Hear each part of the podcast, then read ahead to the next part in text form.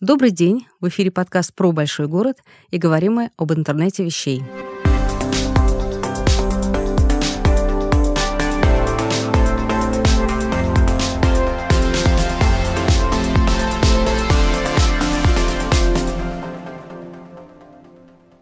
Большинство из нас думают, что интернет вещей — это беседа кофеварки и холодильника. Люди, посвященные, смотрят на ситуацию более серьезно и говорят о взаимодействии технологий человека. Как бы то ни было, количество предметов, которые участвуют в обмене информацией, уже давно превысило население земного шара. Москва, одна из первых десяти столиц мира, получила международный сертификат умного города. Этот сектор, сектор интернета вещей развивается очень быстро.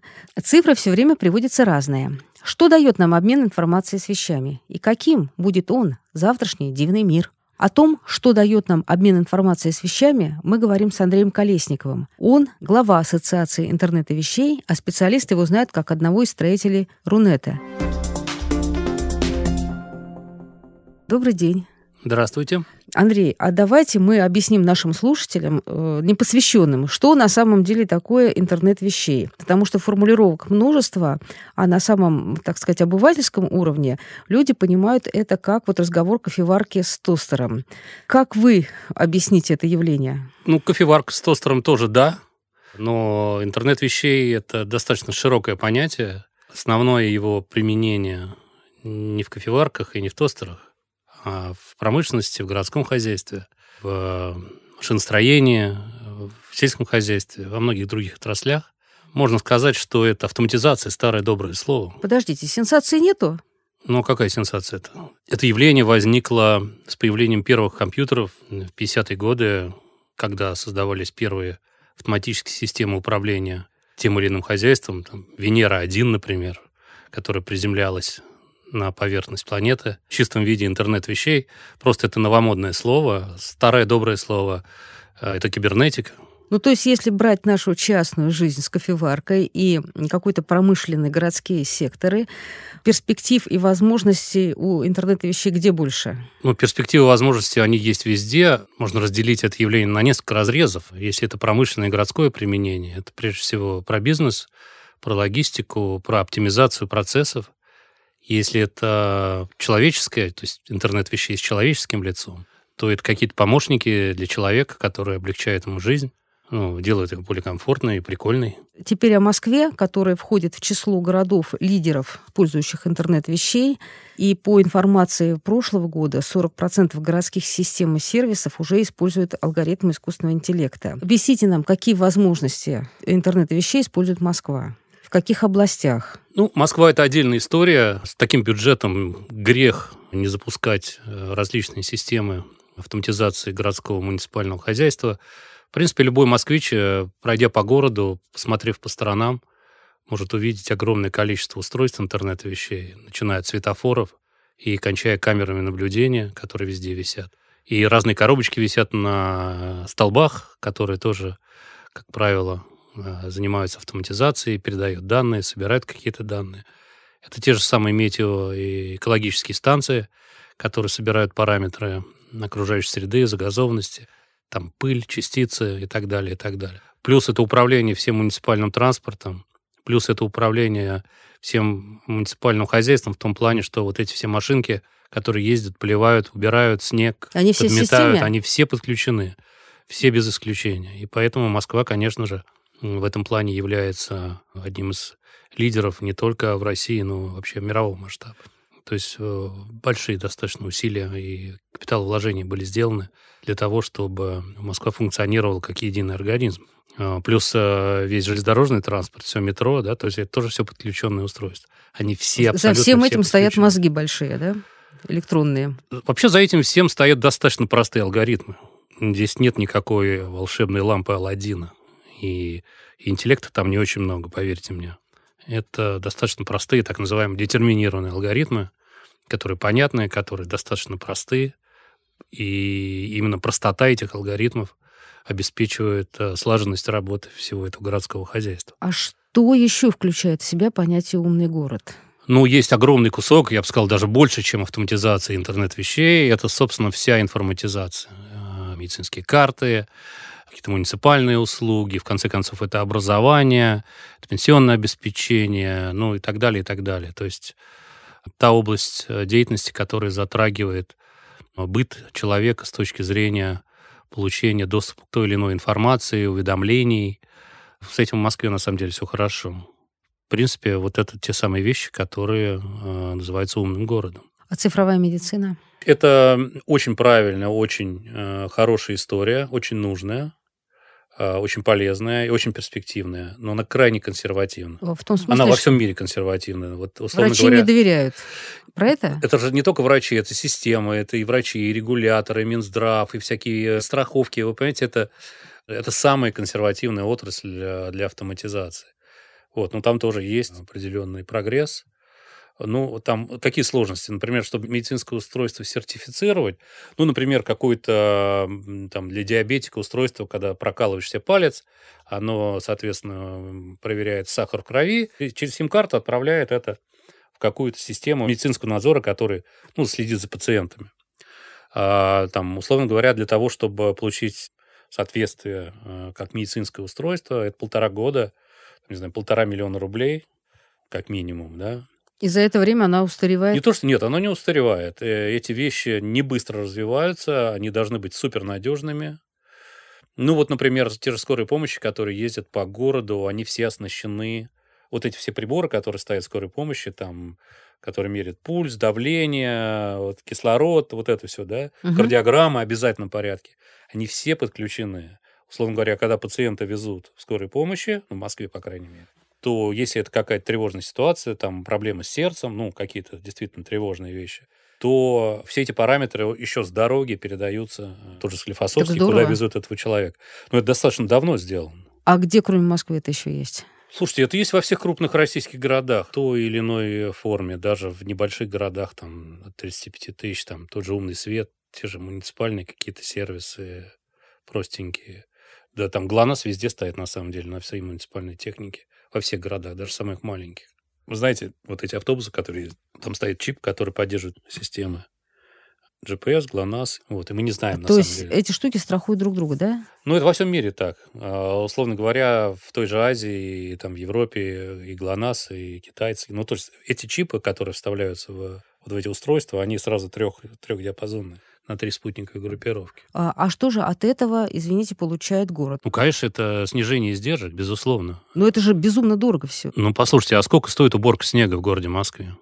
Ну, вот я вам могу сказать, экономический эффект от внедрения автоматизации э, с той же уборкой снега дает экономию там, порядка 8-9%. Условно говоря, вся эта информационная система окупается за полгода, за один сезон. А в других отраслях? Ну, лучше всего сельское хозяйство, конечно. А там Быстрее что это всего дает? окупается. Ну, цифровизация сельского хозяйства, автоматизация всех этих комбайнов, э, полей, э, ферм и так далее, там тоже за один сезон практически э, окупаются все эти капиталовложения. Тяжелее всего в промышленности. Это долго. Вот мы поговорили про транспорт, поговорили про систему городского хозяйства. Куда он еще должен сейчас добраться? Ну, вообще работы много. Я, я бы не сказал, что можно, так сказать, почивать на лаврах. Дело в том, что высоким искусством а, в этой области является совместная работа информационных систем. Дело в том, что у нас есть такое понятие, как цифровой феодализм. А что это значит? Ну, например, ресурсные организации, которые снабжают там электричеством, водой, а, которые вывозят мусор, они друг с другом не взаимодействуют. Они друг друга тихо ненавидят, а, строят свои информационные системы, которые никак друг с другом не связаны. Ага. Это называется цифровой феодализм. Когда ты захапал кусок, цифровал его и сидишь на нем, никого туда не пускаешь. А в Москве это не так заметно, в регионах это гораздо сильнее заметно, когда вот эти феодалы цифровые, они, как правило, сидят на каких-то закрытых системах и ни с кем не делятся данными. Вот следующий шаг – это как раз интеграция информационных систем, а, построение а, интерфейсов между ними для того, чтобы эти системы могли обмениваться данными, и, соответственно, вот эти алгоритмы могли принимать более разумные решения. Ну, по сути, там, я не знаю, координация транспорта там, в зависимости от погодных условий или там, от загрузки трасс. Ну, это высокая наука. Это как бы следующий шаг эволюции. Он рано или поздно настанет. Но сейчас пока роль вот этого медиатора, вот этого связующего звена выступает ответственное лицо, которое угу. человек. Да? Вообще, по-хорошему, все это должно работать без людей. очень модное выражение «умный дом», что оно подразумевает, если мы в первом случае э, говорим о многоквартирном доме, и если мы говорим, например, о частном доме за городом? Дело в том, что, ну, Москва, понятно, да, это многоквартирные дома. Да, да. А что такое умный многоквартирный дом? Ну, во-первых, это объективный учет расхода ресурсов. Ну, у всех стоят умные счетчики воды, не знаю, электричество. электричество. Угу. Плюс это умный домофон, который обеспечивает доступ в подъезд а, а что значит умный домофон? То есть он помнит всех своих жильцов, да? Ну, современные домофоны, они система распознавания лиц, и, в принципе, вы подходите, вас сразу узнают. А, а такое есть уже в Москве?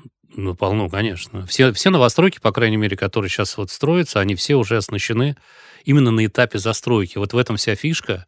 Самое правильное время делать капиталовложение а, в момент застройки, когда вы строите умную инфраструктуру вместе с, условно говоря, залитием бетона. Угу. Да, то есть вы поставили коробку, проложили кабели, сделали устройство, сделали отделку, и все, и продали эту квартиру. Это наиболее экономически целесообразный вариант. Многие компании, там, Ртелеком, МТС, из наших вот операторов угу. больших, да, а, у них там совместные предприятия с застройщиками, то есть они сразу на этапе а, застройки устанавливают все эти устройства. А что кроме умного домофона? Слушайте, датчики э, пожара, датчики протечки. Вы знаете, вот с датчиками протечки, казалось бы, ну вот дешевая, копеечная вещь. Она экономически дает потрясающий эффект, потому что если у вас залило квартиру, это вообще страшное попадало на деньги.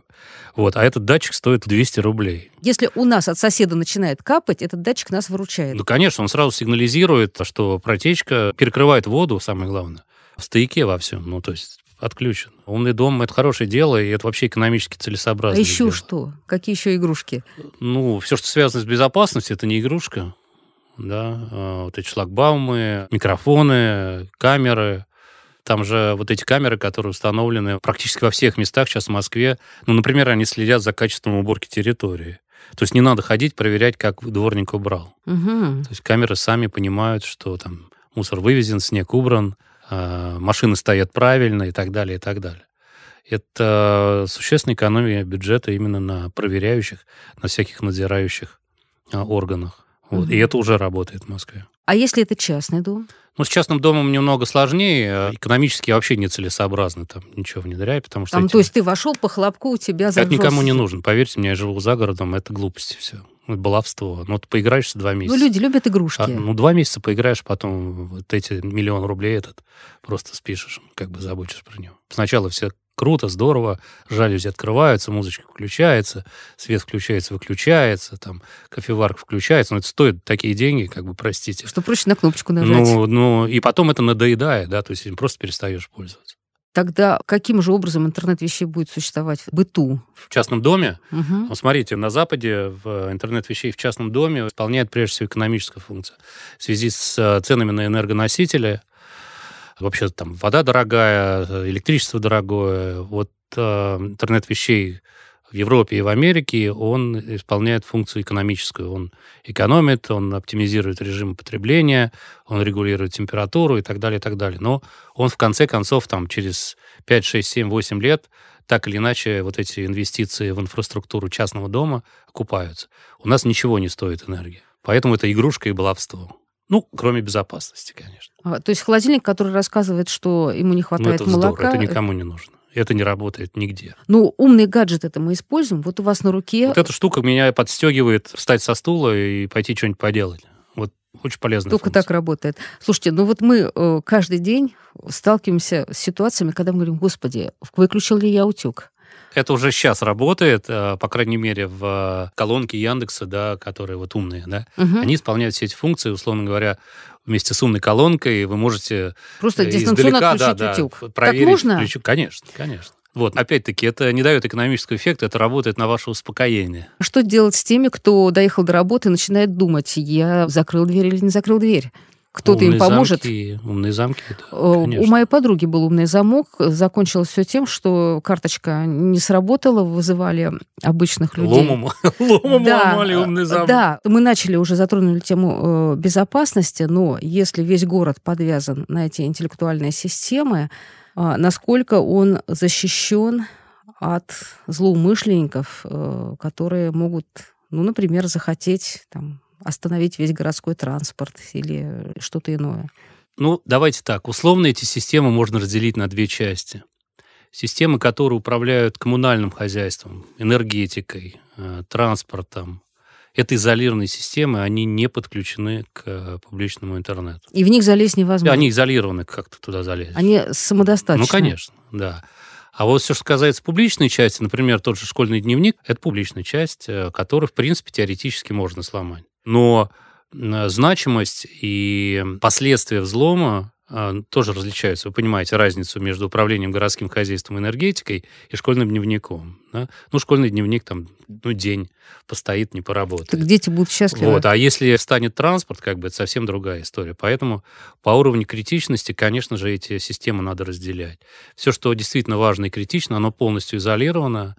И, ну, если он изолирован, что ты там сломаешь. Публичные сервисы, такие как Мосроу, Дневник э, и так далее, и так далее, они, конечно, всегда будут вызовом для людей, которые захотят их сломать. Ну, то есть это нормальная история, которая, в принципе, во всем мире. Ну, то есть, по большому счету, нам опасаться нечего. А вот интеллект, который обслуживает, например, многоквартирный дом. Ну, это тоже изолированная система. Условно говоря, ваши счетчики передают данные а по закрытой системе, они не связаны с интернетом. Знаете, в интернете вещей есть одна уловка.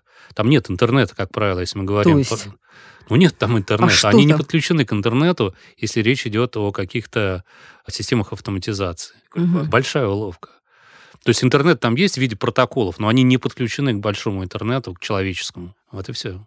Мы вначале говорили о том, что э, как будет меняться взаимодействие этих систем, и вы говорили о том, что эти системы должны научиться общаться друг с другом. Это действительно та дверь, через которую мы войдем в новую технологическую эру. Ну, вообще мы в нее уже вошли. Просто это так плавно происходит, что как бы мы не замечаем. Это очень короткий срок, это просто мгновение. А как мы меняемся в связи с этим? Да человек вообще не меняется.